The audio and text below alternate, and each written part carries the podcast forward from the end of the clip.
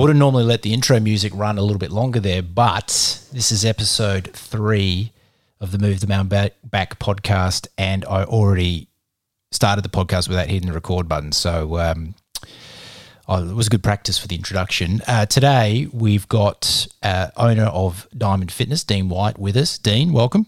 Thanks, mate.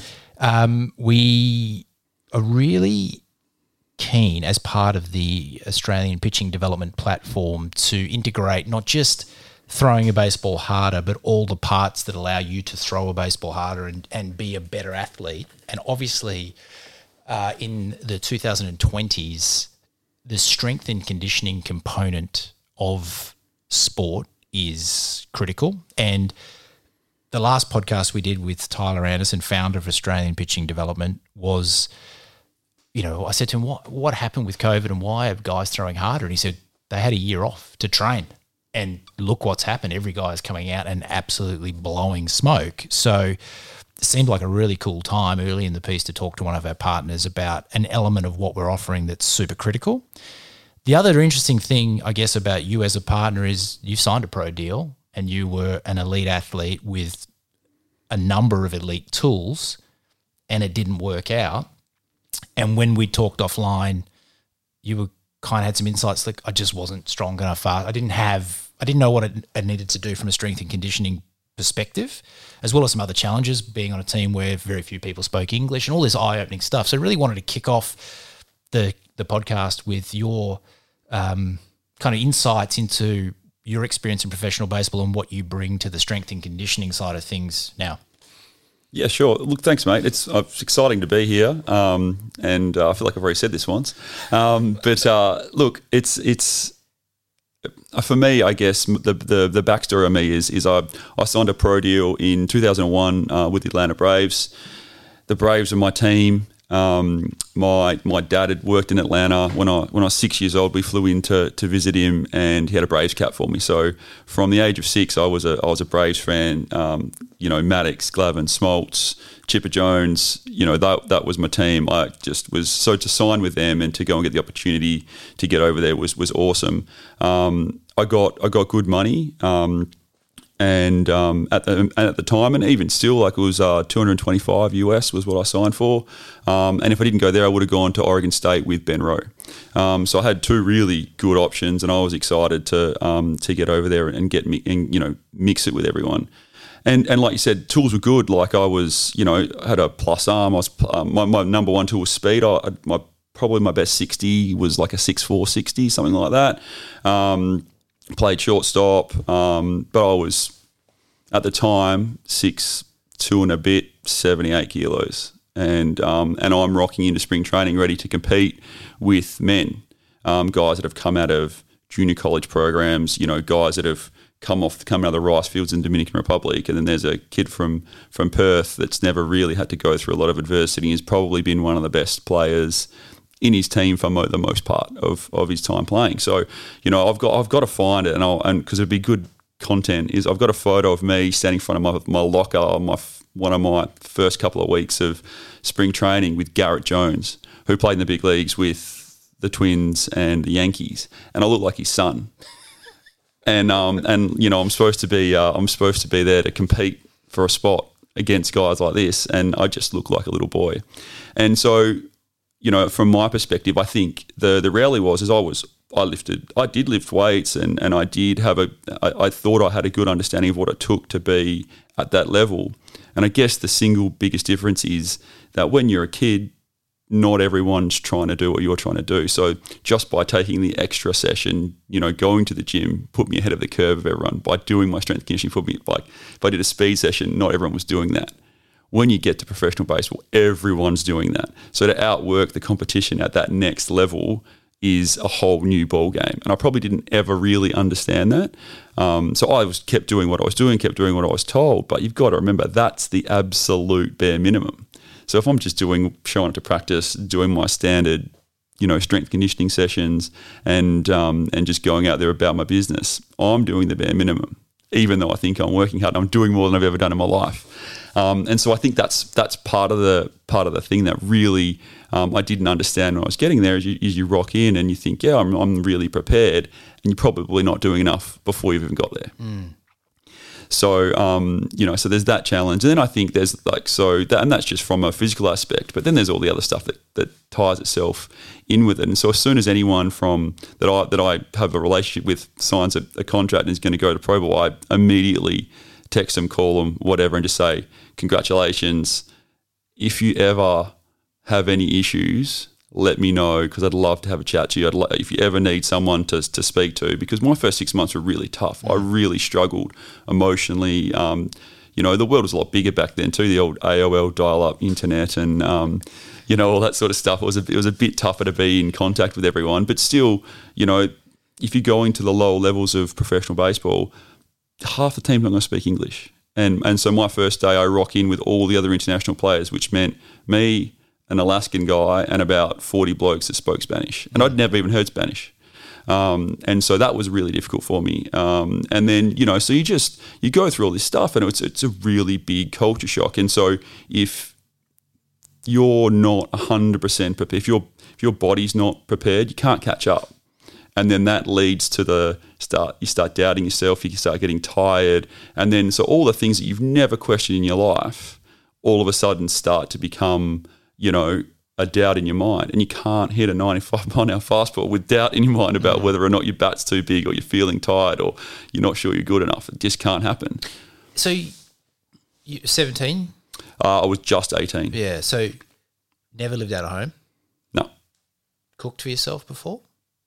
no And then I suppose even the lifting side of things, even lifting in WA before you left, you're probably not crushing yourself. And it's, you know, it, so then you're left your own devices. So now you've got to lift in your spare time around a professional baseball schedule.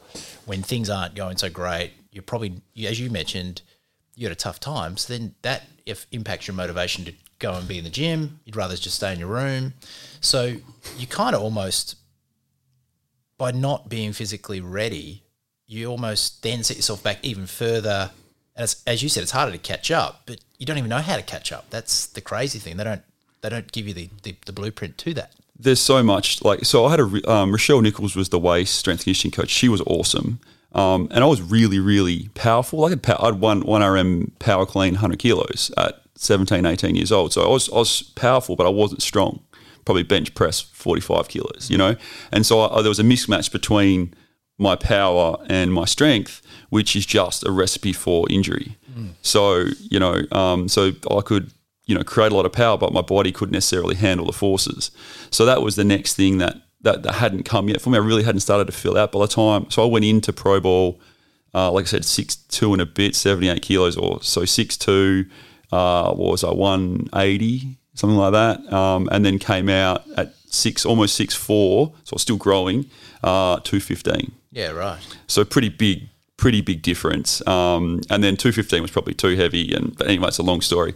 But the but the reality is is that um, you know I was I, I was still doing some stuff, but I wasn't really ready. You fly, you land, you get in there, you're jet lagged, and then no one in the US understands what a 30 hour flight is all about. Like like particularly back then, it was just like, well, you got practice tomorrow. So I flew in, practiced the next day. They lost all of my stuff, so I had no baseball equipment. I'm literally playing with a brick hard brand new glove. Like, here's a glove, here's cleats, here like no cup. And I'm like, they're going, "Ta- let's go take ground balls. And you know, it was just, it was just a funny, like look back, looking back at it now, it was just hilarious. I didn't have a change of clothes, nothing. And I guess the the other thing as well, I was like, see, you know, I wasn't aware of how much you signed for, but that is a decent amount of money back then. Which you know, the more you sign for, I guess, the more chances you get for a period of time. We often send kids over who signed for the bare minimum. So you know, if they they land and that's their circumstance, they're almost you know the first impression is the lasting impression. Like, who's this slapdick who's tired, has no gear? Um, you know, like it. It looks like he's going to blow over in a strong Yeah, storm. It's just like, what have we got here? And this isn't going to work. And you know, th- there's you know, there's less minor league teams now, so there's more competition. And yeah, we're just yeah, you're setting yourself up to fail if if you're not ready to go. So um, yeah, it's so the, the next question I kind of had is. you're now in the sort of strength and conditioning game, and we'll get to what strength and conditioning is in a second. But how from when you signed, which is near 20 years ago now, I know. but Long time. it doesn't seem that long. What is the evolution in baseball between you back then and what you'd have where you'd be now? Like what's the difference in and what's the difference in focus and strength and conditioning now in the modern game? I just think that the the whole way that we look at baseball players has changed, and particularly probably in the last five to ten years, like with the invention of or the the real focus on analytics um, and all of that sort of stuff. I just think that you know back in the day you would throw a bullpen with your catcher and your pitching coach, and they'd tell you, "Oh, that looks good, good change up," and you go, "Sweet, okay, cool, I'll try and throw it like that again." You have no idea if it's good, bad, otherwise. Now they say, "No, too much spin, not enough spin," you know. Too high, too low, whatever, and they can give you analytics and they can help you repeat the pitch by looking at it. And I think it's very similar with strength conditioning. We can measure stuff now that we could never measure back then. So we've got accelerometers and all these different bits and pieces of techie equipment that allow us to measure stuff really quickly that we could never measure before. So, how's your power production? Um, you know, how how strong are you? We can test you for strength without having to do one RMs, which are dangerous for younger people. Um, there's just so many more ways to measure and test, and because if you don't, what you don't test, you don't know. So it gives us the ability to be able to test things very, very quickly and easily, and then also and then then be able to track.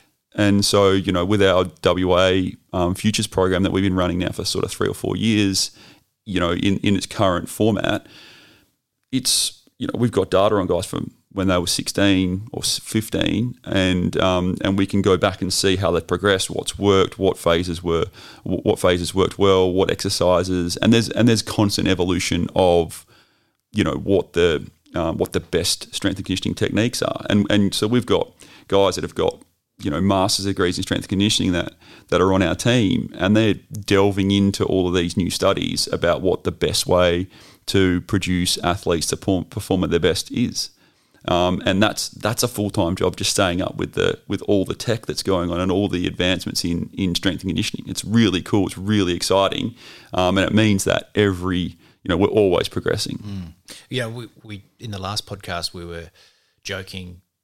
Then Tyler said something very similar. Like we can we can suggest something and measure it straight away. So gone are the days of a pitching coach standing behind the pitcher saying throw more strikes, or the hitting coach saying oh, you're casting your hands when you know full well they can't even tell at full speed what you're doing.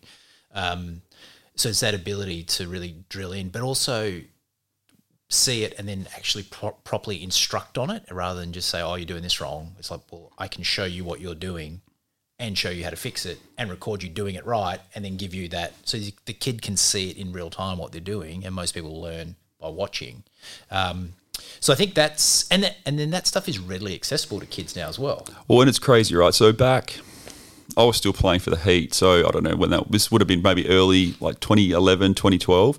We had a Japanese guy, um, Yaz Yaz Sato, who came out and he was. Um, he, he'd done his masters on baseball pitching, and so he was literally in the space of figuring out spin rate at the time.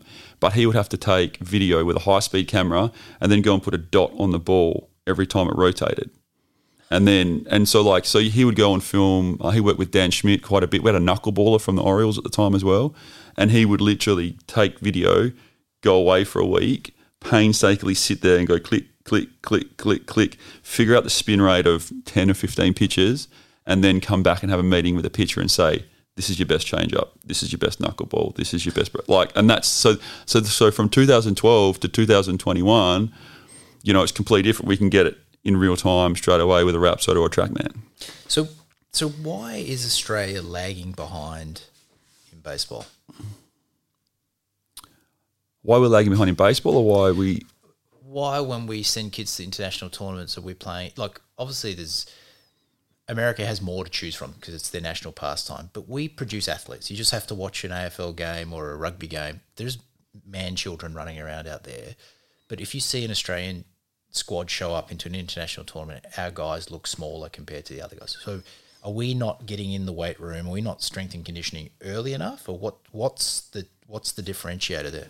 I think there's a couple of things um, at play there. I mean, obviously, like you said, there's just the numbers game. At the end of the day, X number of people are going to be more conducive to being successful athletes and bigger, stronger, faster, just from a numbers game.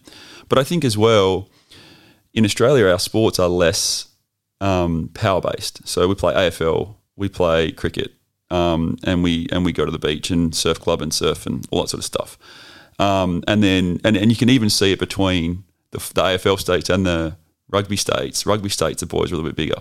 You know what I mean? Like the boys that are rolling out and and, and uh, that are playing in the, the state teams are generally a little bit bigger because that's a bit more of a power game. And I just think that we we don't get stuck into that power development and that real strength development early enough. Um, you know, look, we've got through our through our programs that we run, we have a bunch of guys that are in the AFL now that were not really lifting weights and doing any real strength conditioning of of any real consequence when they were first round draft pick in the AFL. And to me, that blows my mind. And they're more worried about, you know, 2K time trials and, and, and they're not worried about really developing their body to absorb hits because they're going to be in the AFL the next year. Mm. So I think from our perspective, I think there's there's a there's a stigma in Australia about lifting weights early. I think that there's don't start lifting till you're fully developed. You'll stunt your growth. You'll you know your growth plates. Blah blah blah. It's just it's it's not true. Now, sure, like if I give you a hundred kilo barbell and tell you to do back squats, then yes, you'll probably get injured. But we're not talking about going and trying to be Arnold Schwarzenegger. We're talking about doing um, strength and conditioning. We're talking about trying to improve your performance, improve your movement patterns, improve your speed, improve your running technique.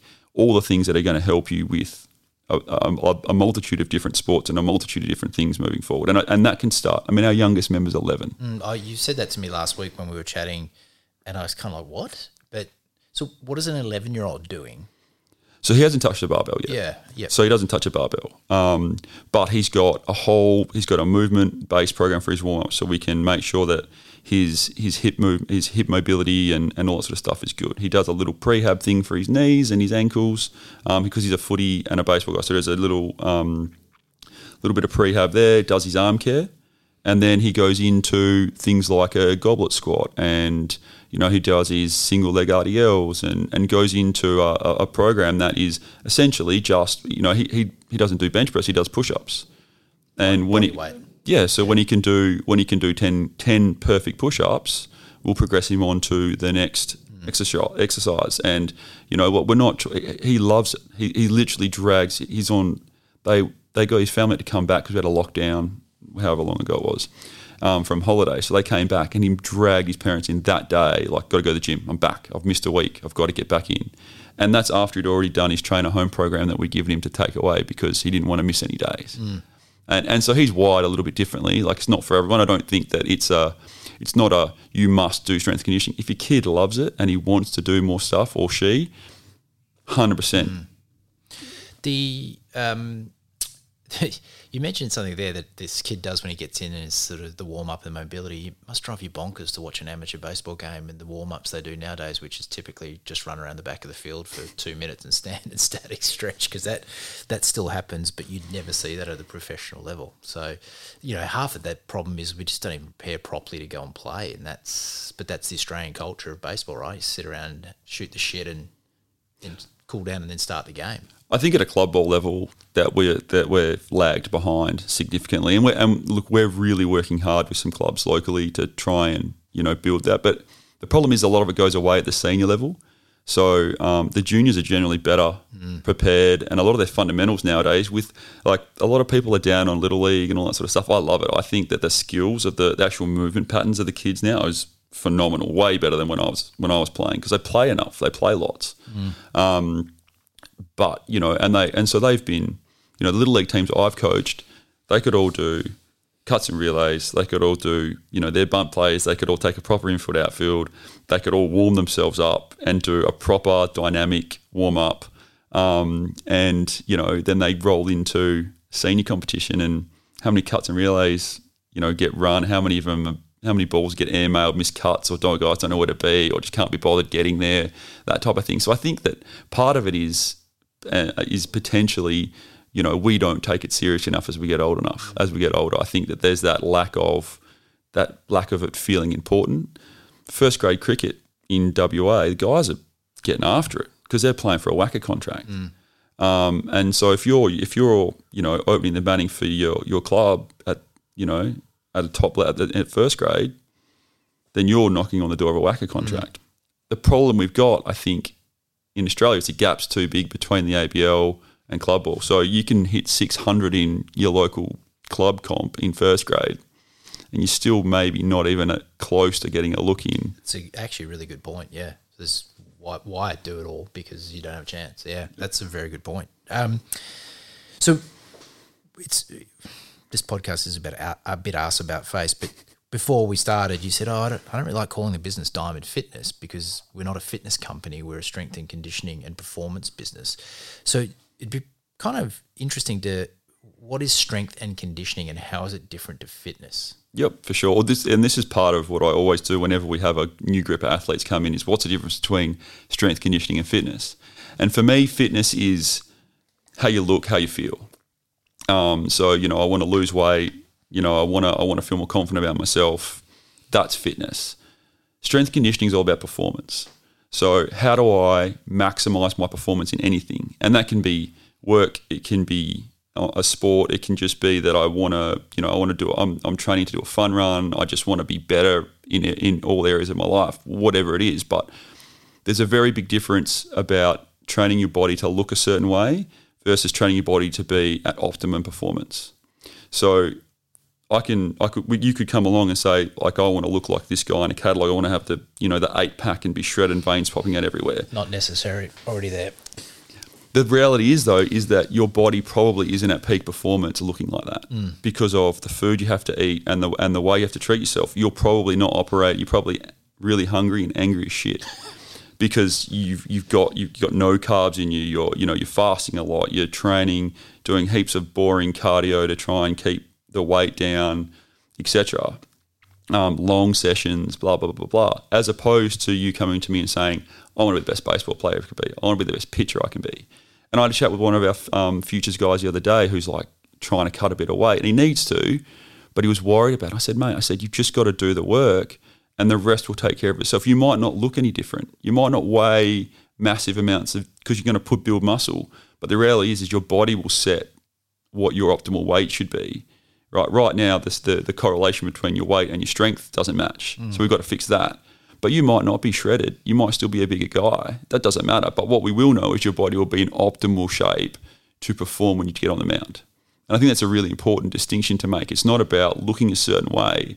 It's about putting your body in its absolute best condition to be able to do whatever you're trying to do. And, and we're talking about baseball pitching. So in this case, baseball pitching. How do I put my body in the absolute best position to be able to perform um, the, the the duty of pitching? So what we're looking to do with you in partnership is refer kids to you who want to improve strength and conditioning. So I'm interested, and I'm sure particularly parents and uh, young players who are listening, it's like, well, what's the experience? Because it can be daunting walking into a gym and kind of, and I was here as well when I first walked into a gym in the US. It was like, oh, we're doing baseline testing. I had never bench pressed before. I couldn't balance the bar. Just never done it.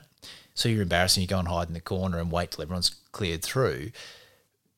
I'm guessing they're not walking into your facility and doing that. What what and I'm and I'm also guessing it's kind of a bespoke experience. Like we want to evaluate who you are and what you are and what you're trying to do, and then build programs around it. It's not one size fits all. So can you, like, what's what does the introduction to this type of program look like, and what could a young athlete and parents expect from it? Yep. So with our athlete programs, the sole purpose for us is to train them. So because we know we're giving them, we know they're going to leave. We know that our hope is that they go on to bigger and better things, and that when they go into the AIS gym, the New York Yankees gym, the wherever it is, that whoever the strength and conditioning coach is, goes, where the hell have you trained? You know what you're doing. Mm. Right, that's, that's that's that's that's our goal is to prepare people to be able to move on to wherever it is they end up and have a really good understanding about how to take care of themselves. So the step one is just we'll um, we we have like an uh, I guess an athlete exercise matrix that we put everyone through, and what that does is help us identify a training level. And then from that training level, it'll give us um, an ability to be able to provide an appropriate program with keeping the sport in mind, the age of the athlete in mind. So rather than just say you're 11 and you play baseball, here's your program, we say, okay, you can you've got good hip mobility, you're relatively strong, or you're relatively weak, or you're you know whatever you can do. Your upper body's strong, your lower body's weak. You're you're st- you're, you're strong, but you're not stable. Whatever it might be, and it allows us to create um, a training level. So yep, you can do these types of exercises is where you're at, and then from there that that we we prescribe the the exercise program and you're off to the races. And then we just help you through the, pro- the training program. So we've got um, some athletes that we train, you know, virtually come into our facilities all the time. So like our um, Heat Futures program with Baseball WA, they train three times a week in the gym with us, and we're there the whole time. We've got some other athletes that you know they're not local, so they might come in for a tune-up, and we'll run them through their program, and then they'll go away and they'll lift in their you know in their hometown or their their school gym or, or whatever. And then we just touch base with them. Um, we've got a training app that we use that allows us to communicate really easily. Uh, we can send videos back and forth and then we try and catch up every month to review and then every probably three months to test Right, so you're not doing online Zumba, Zumba courses and stuff like that? no sir no sir there'll be no when we get asked at all time do you do classes and i'm like no because you know like we do a we do a saturday morning class at eight o'clock um, with um, you know with a bunch of my mates because we just want to have an excuse to catch up, and it's a better thing doing than having a beer. and that's the only cl- that's the only class that we run the entire time. Outside of that, you know, you, you come in, you you you'll do your prehab, your arm care, get your session in, and then get out. And the idea is is that we, again with strength conditioning, depending on the time of year, will depend on how tough the workout is. So you should still be able to lift three times a week in season, mm. right? And that was something again that I really didn't understand when I was playing. Like they go, oh, like you. I mean, when I played, we didn't even have strength conditioning coaches. The trainer would just take us to a gym to work out. So it's a bit different now. But the reality is, is that I didn't know what I really should be doing, and and and that. And the reality is, is that yes, you should be lifting three times a week, and sometimes on game days, because in the off season you've built up, you know, you've built up enough um, tolerance. Your body's adapted to you know whatever whatever level and then in the season we just drop it back a little bit and we work at that more moderate intensity um, to make sure that we're maintaining our strength throughout the year So that's all well and good if you live in WA and you can pop into your facilities. What about I'm a kid, well, in particular COVID. I- So we go into a lockdown again, or I'm a kid in New South Wales who wants to dial into this. How do you service? What does that look like? How do you service that kid? Yep. So again, we've it's, easy with because there's just so much cool technology now. So the reality is, is we would just um, initial consultation would be online through Zoom or or whatever video chat of some sort, um, and then from there we can identify we can just we can go back and forth and demonstrate exercises, watch them do exercises, etc. And we can figure out that training level that we talked about before. Um, we can walk them through their first training program, and then um, and then after that, the idea is we're trying to teach them to be independent anyway. So as long as we keep checking in, um, the exercises for the most part for a beginning athlete that's you know under the age of fifteen, we're probably good anyway. So it's a full service. We could service kids from anywhere in Australia, the world, if this is the program they wanted to be in. That's pretty cool and a unique offering, particularly from a baseball perspective. The the next kind of piece that so lift, it's lifting can be pretty addictive because you'll see you see the gains with a Z um, uh, pretty quickly. So if if an athlete wanted to, if an athlete joins the program, and gets into it, um, what's a realistic expectation on development in the first six months and a year? So we always say the um, the commitment level is always um, you know six months to get started.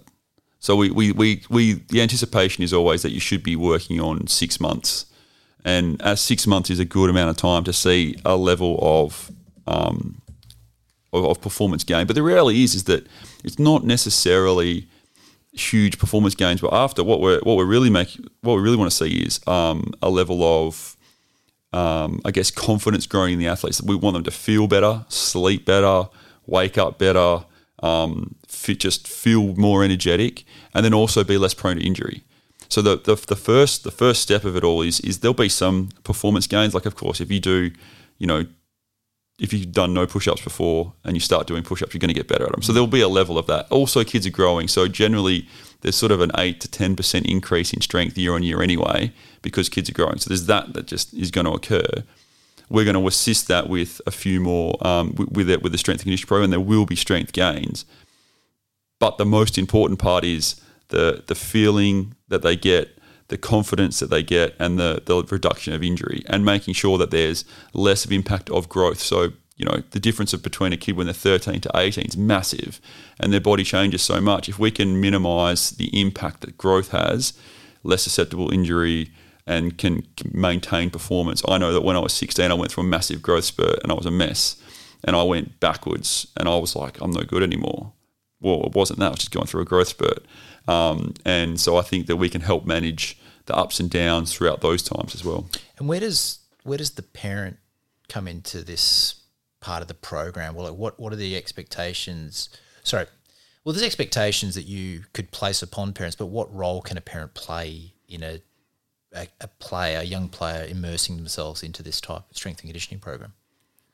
I mean, the reality is, is it's really no different than um, than the expectations around them being part of a team. It's the same thing. It's just one, they're the bank, so that's the that's the first yep. step, yep. and and two, it's they're they're the people that you know ensure it can occur. So get them to the venue they need to get them to, and then try and give them the tools they they need to be able to to do the program. I mean, outside of that, everything else is they don't need to have expertise. They don't. There's there's not a bunch of stuff that they need to do to be able to like they don't need to become a, a semi pseudo trainer or anything. The the exercises are safe for the kids to do on their own.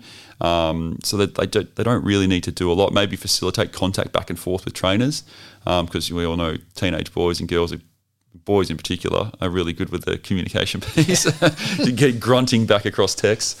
Um, but um, but for the most part, like that's that's really it. It's it's it's it's real. The, the idea is to try and take it out of like to try and make it as easy as possible. And and we realise the role that we play in an athlete's development. Okay, so lifting like the strength conditioning piece. So there's athlete development, which I like to think is the bigger role that we play. So that's that's mental and physical. Um, but the physical lifting weights part, it's like we're just a small cog in the wheel, and it's like going to the dentist for many people. Like it's the bit that people have to do, they don't really want to do, but it's it's imperative it's done. Mm. So for those, so so the realities is that we know where we fit in the grand scheme of things. The kids would much rather be taking BP, taking ground balls, throwing a bullpen, pitching in a game. That's and we that's if it's not that way, we've done something wrong um, we're playing a supporting role to try and keep them on the field and maximise their performance. And, and it's really important that, that, that we as strength coaches understand our role and don't think that the athletes are there to train first with us and then do baseball second. It's just not the case. Mm. So we're sort of hitting the uh, the time limit. So I'm going to go off the run sheet and throw a question at you we haven't um, prepped you for. But this area is constantly evolving. What's the next big topic in strength and conditioning that is going to grip the space? Oh, that would have been a good one to have a heads up on. Um, I don't know that necessarily gripping the strength conditioning space per se from a um, something that's not already out there, but I think something that is real that that is needs to be focused on more potentially in Australia is the the the focus around the, the big core movements that don't necessarily need to be done. So, like bench press, back squat, deadlift, while they're good indicators for strength and good exercises, they don't necessarily need to be in everyone's program. And I think people can can can actually get far better what we call um, orthopedic reduce orthopedic cost. So instead of trying to back squat um, you know, 100 kilos, we can single leg squat off a box with far less stress on the body, but create the same um, the same loads as far as a strength gain. So we can we can start reducing the impact. So when you go single leg, you get 80% of your body weight. Hmm. So it's and so what we're talking about is unilateral training versus bilateral training. So I think that that's something that probably hasn't been really focused on a lot um, the, the most of the stuff that I see around the place, everyone's you know trap bar deadlifting and um, and back squatting and, and and all that sort of stuff. And I just I think there's a lot of stuff that there that that getting into that unilateral spa- uh, uh, unilateral space, we can really create some um, some separation. We can allow kids to get stronger quicker with less likelihood of injury. Doesn't look so good on the uh, old Instagram account though. If you're doing a one-legged squat as opposed to a trap deadlift. What about the recovery space? Like sleep really started being discussed. Oh, you know, the last couple of years and optimizing sleep. And you know, one of the things uh, Tyler and I were joking about is how, how do you get a team ready for a tournament? But you get a bunch of 16 to 18 year old boys on a tournament it's not like anyone's going to sleep early, and but that's probably the most important piece is that recovery. How do you educate athletes around that the recovery side of things and taking care of their body, not just trying to smash it and get big in the gym, but you've got to actually recover on the back end of it.